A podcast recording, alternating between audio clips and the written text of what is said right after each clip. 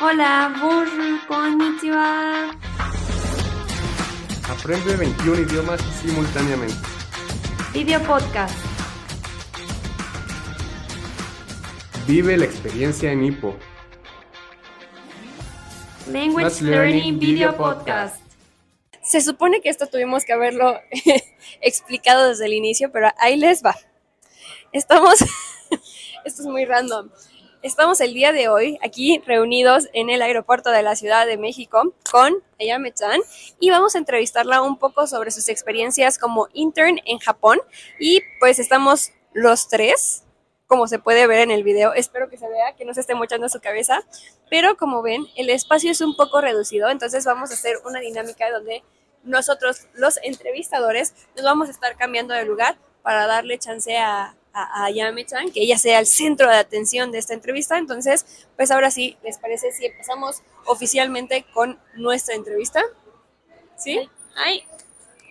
¡Ay! ¡Ay! Ya, let's go. Minasan, konnichiwa. El día de hoy estamos con Caro en el Aeropuerto Internacional de la Ciudad de México. Estamos muy contentos porque después de cinco meses, seis meses más o menos, Caro regresa a México con muchísimas experiencias después de su intercambio en Japón como intern. Si ustedes no han visto el episodio de Caro antes de irse, les recomiendo que vayan a verlo para que puedan disfrutar el antes y el después de Caro, cómo ella cambió durante estos seis meses, qué aprendió. Entonces, creo que es momento de empezar con la entrevista del día de hoy, pero creo que antes de empezar siempre es importante un chico shokai, entonces puedes hacer tu petit chico shokai. Onegai shimasu. español. Ya. Eh, ciao, Ciao. come state? Bene, grazie. Che tu? Anch'io bene, grazie. Mi chiamo Carola. Chiamate Mayame-chan, per favore. Yame-chan. Grazie. Ah, che- ah, io sono messicana. Eh, oggi sono arrivata in Messico. Sì, ok. Hai, arigato. Arigato. Entonces, pues creo que sí, es momento de empezar. Eh,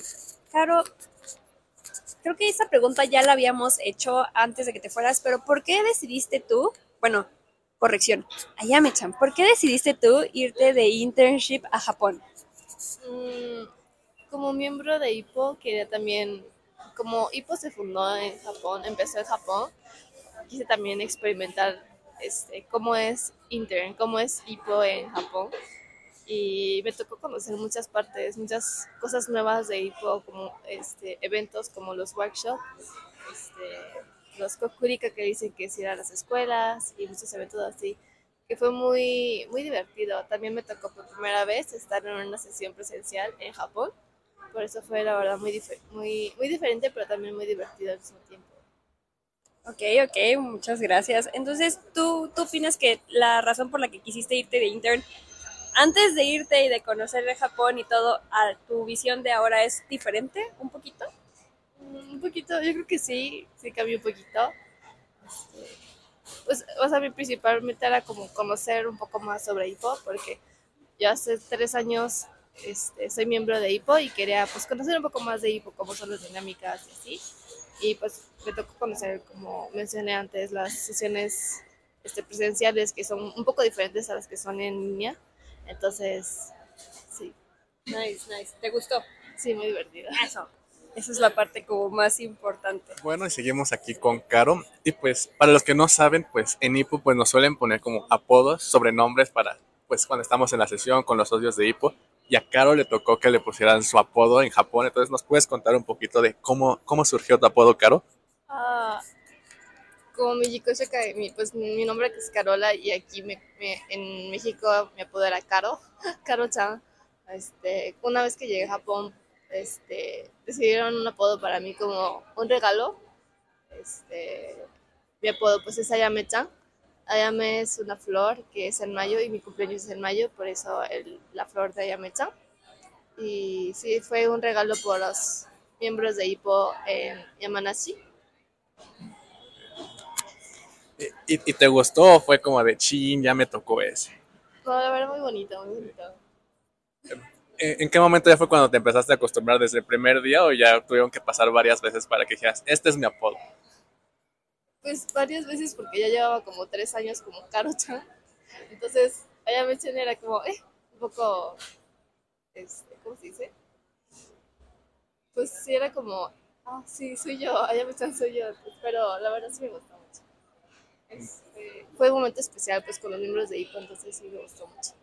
Muy bien. Ahorita nos platicabas un poquito de, de los workshops, cocuricas, todo eso. Primero nos puedes platicar, pues, ¿qué es eso?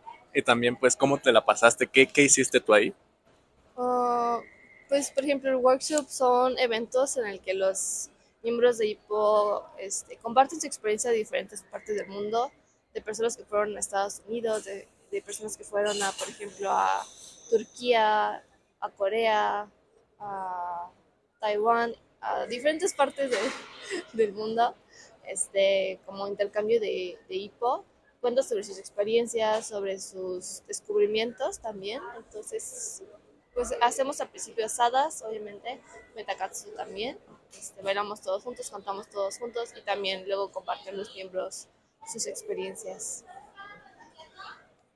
Muy bien, muy bien. Ahorita que ya estuviste compartiendo un poco más de qué estuviste haciendo en Japón, cómo conociste, ¿es la primera vez que tú, que tú fuiste a Japón? Sí, es mi primera vez. es mi primera vez visitando Japón y también como haciendo homestay. Y también internship en Japón, entonces fue la verdad una experiencia muy increíble. ¿Cómo fue como tu reacción y tu adaptación a la cultura japonesa, a- al idioma? Cuando llegaste dijiste, hoy estoy en Japón, ¿en qué momento dijiste estoy en Japón? ¿Cómo fue toda esta parte? Ah, creo que no me lo creía al principio, como en el avión dije, wow, voy a Japón, pero como que no me lo creía. Ah, como temas o sea, culturales, como cultural shock, sí tuve varios, no sé, creo que también en las cintas de Ipo dicen de que los carros, por ejemplo, el volante en México es del lado izquierdo, pero en Japón es del lado derecho. Entonces, cuando me iba a subir al carro, siempre me iba yo del lado derecho, pero pues es del lado izquierdo. O sea, cositas así como que sí fue como, ah, es diferente. Entonces, pues adaptarme a eso. Y pues con el idioma al principio, con mi host family, hablaba solo inglés e italiano. No hablaba casi nada japonés, hablaba solo palabras como arigato, konnichiwa, esas, esas palabras, como poquito. Pero poco a poco me fueron enseñando nuevas palabras, me fueron regalando sonidos. Y pues así pude también yo también este, hablar mucho japonés. También lo que es la mane, mane, eh, la de que, imitación, imitación de sonidos o repetir sonidos. Eso también me ayudó mucho para hablar más fluido en el japonés.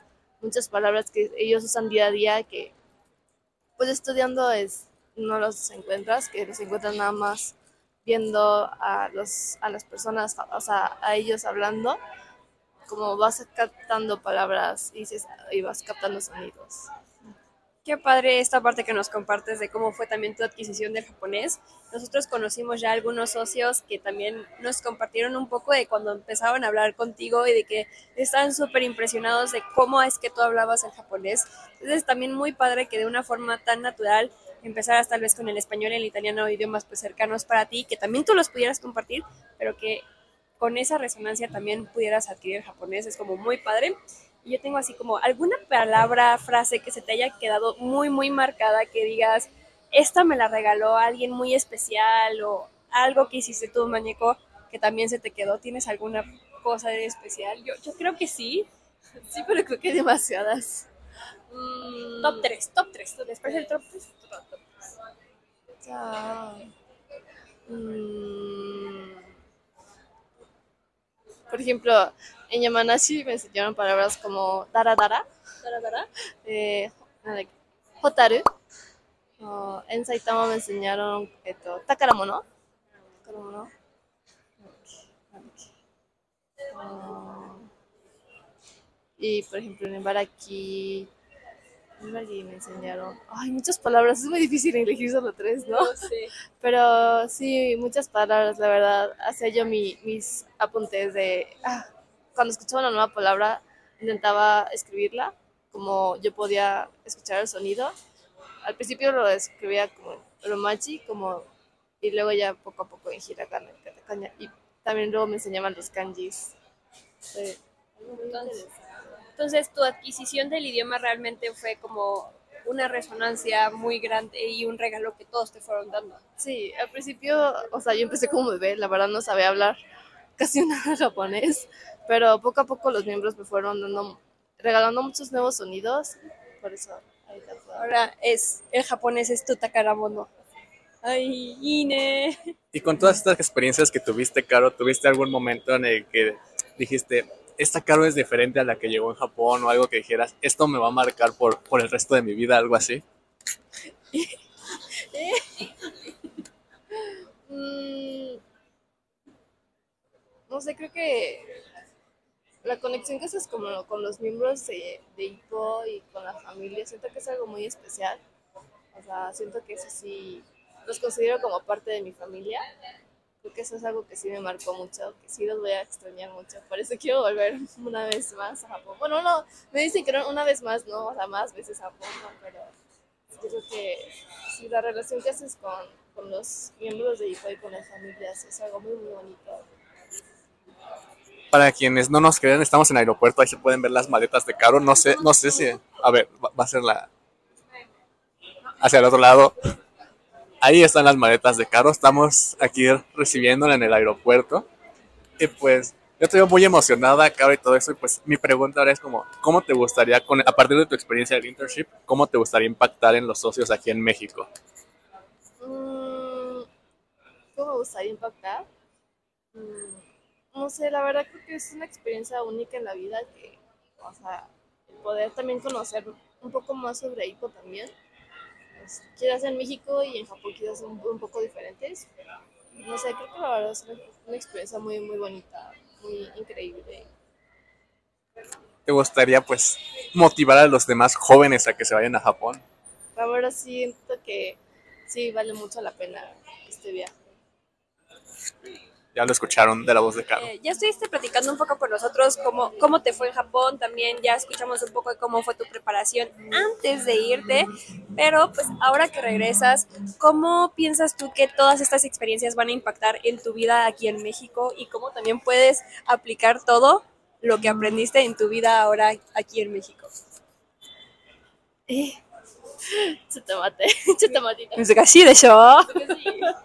no lo vieron venir. Eh, ya, もう一回もう一回。otra vez. 最初からいや、いいよ。あ、でももう一回。 Ah, oh, oh, ay, ok. Este. Déjame, me regreso. Ya, ya escuchamos un poco tus experiencias, también cómo tú te preparaste antes de irte a Japón, pero ahora que tú regresas aquí en México, siendo pues una Ayame-chan más fuerte, más segura, con muchas experiencias, ¿cómo, cómo va a impactar tu- tus experiencias, todo lo que tú viviste durante estos cinco meses en tu vida aquí en México? ¿Cómo todo lo que tú aprendiste en Japón va a impactar ahora en tu vida en México? Mm, pues creo que me gustaría compartir sobre mis experiencias para que también los miembros de IPO puedan saber un poco sobre cómo es la experiencia en Japón. Creo que eso sería algo interesante. Um, quizás como costumbres y así también, como quizás ya son parte de mí. Quizás las aprendí en Japón, pero ya son parte de mí. Entonces quizás pues las haga en mi casa ahorita que, pues hoy que llegue a mi casa. Pero ah, sí, es muy, muy interesante. Ah, Entonces, pues ya estaremos investigando, indagando más en cómo, cómo también Caro aplica todas estas costumbres que ya son parte de ti, ¿no? Que tal vez antes no pensabas que pudieras aplicar en tu vida diaria, pero ahora lo vas a hacer. Pues también si ustedes tienen curiosidad, pues podemos seguir en contacto con, con Ayame-chan para que nos comparta un poco más de, de cómo es también esta multiculturalidad que ella va a empezar a vivir muchísimo más con la cultura japonesa a partir del día de hoy, aujourd'hui. Pero pues creo que ya estamos llegando al final de nuestra entrevista. Creo que nada más nos queda pedirte una última cosa, un último favor. Puedes darle un mensaje a todas las personas que nos están viendo este, para que se motiven a ir, cómo puede impactar en sus vidas. Un mensaje como que... Kokoro kara. colocará. Mm, no sé cómo mencioné, entonces siento que la verdad es una experiencia increíble, es única, también conocer otra cultura diferente te da también pues otro punto de vista de ver pues como el mundo, o sea,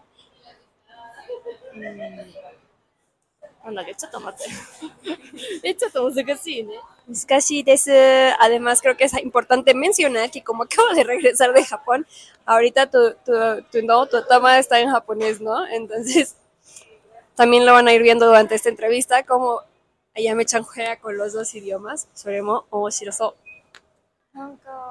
Eh, sí, creo que es la verdad una experiencia increíble. Como mencioné antes, es pues, conocer sobre otra cultura diferente y te abre también como el mundo, como otro punto de vista diferente. Aparte, pues los miembros de Hipo también te, te ayudan a, meterte, o sea, día a día so, conoces sobre la cultura, sobre sus costumbres, también cómo es su rutina. También siento que eso es algo muy interesante de, pues, de experimentar, ¿no? De algo diferente. Siento que es algo pues, muy padre, como salir de esa zona de confort. Siento que es algo muy, muy padre. Es un viaje muy emocionante. Pues, que lo hagan. Sí, ¿Anímense? definitivamente, definitivamente. Ya saben, no lo digo yo, lo dice Ayame-chan que ya lo vivió y también se los está compartiendo a todos ustedes que nos ven, que nos escuchan, así que pues anímense, ustedes también pueden tomar esas oportunidades y pues cambiar esa perspectiva de- del mundo, ¿no? Y creo que ahora sí estamos llegando al final de nuestra entrevista del día de hoy. Muchísimas gracias Ayame-chan, Okaeri. Estamos muy contentos de que, que regresaras tan contenta, tan tan emocionada y con tantas experiencias por compartir, así que pues esperemos verte muy pronto en las sesiones de HIPO y en los eventos que vamos a tener y en las grabaciones, ¿por qué no? No sé, también tenemos a nuestro otro entrevistador el día de hoy aquí. No sé si quieras compartir algo. Aparece en pantalla. ¿Nos cambiamos o te sientas aquí al ladito? Ah, Hacemos you, Espero que sí quepamos. you. Eh.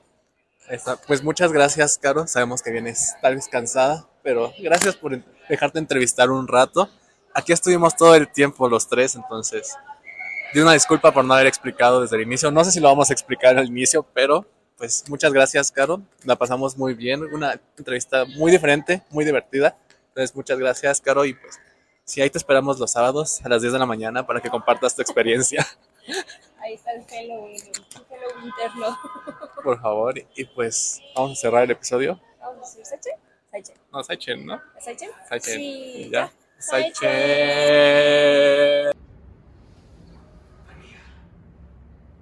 Escucho una voz. ¿Lemus? ¿Eres tú? Fania, ¿te gustó este episodio del podcast? Mochiron, Kaniesna. Entonces nos vas a seguir en nuestras redes sociales, ¿verdad? Claro que sí, pero ¿me las recuerdas cuáles son? Claro que sí, en Facebook estamos como Club Familiar Hipo AC. Ok, déjame lo noto, déjame lo noto. Claro, también, si de una vez apunta a nuestro Instagram, puedes encontrarnos como arroba hipoméxico o como arroba 21-idiomas-podcast. ¡Uh!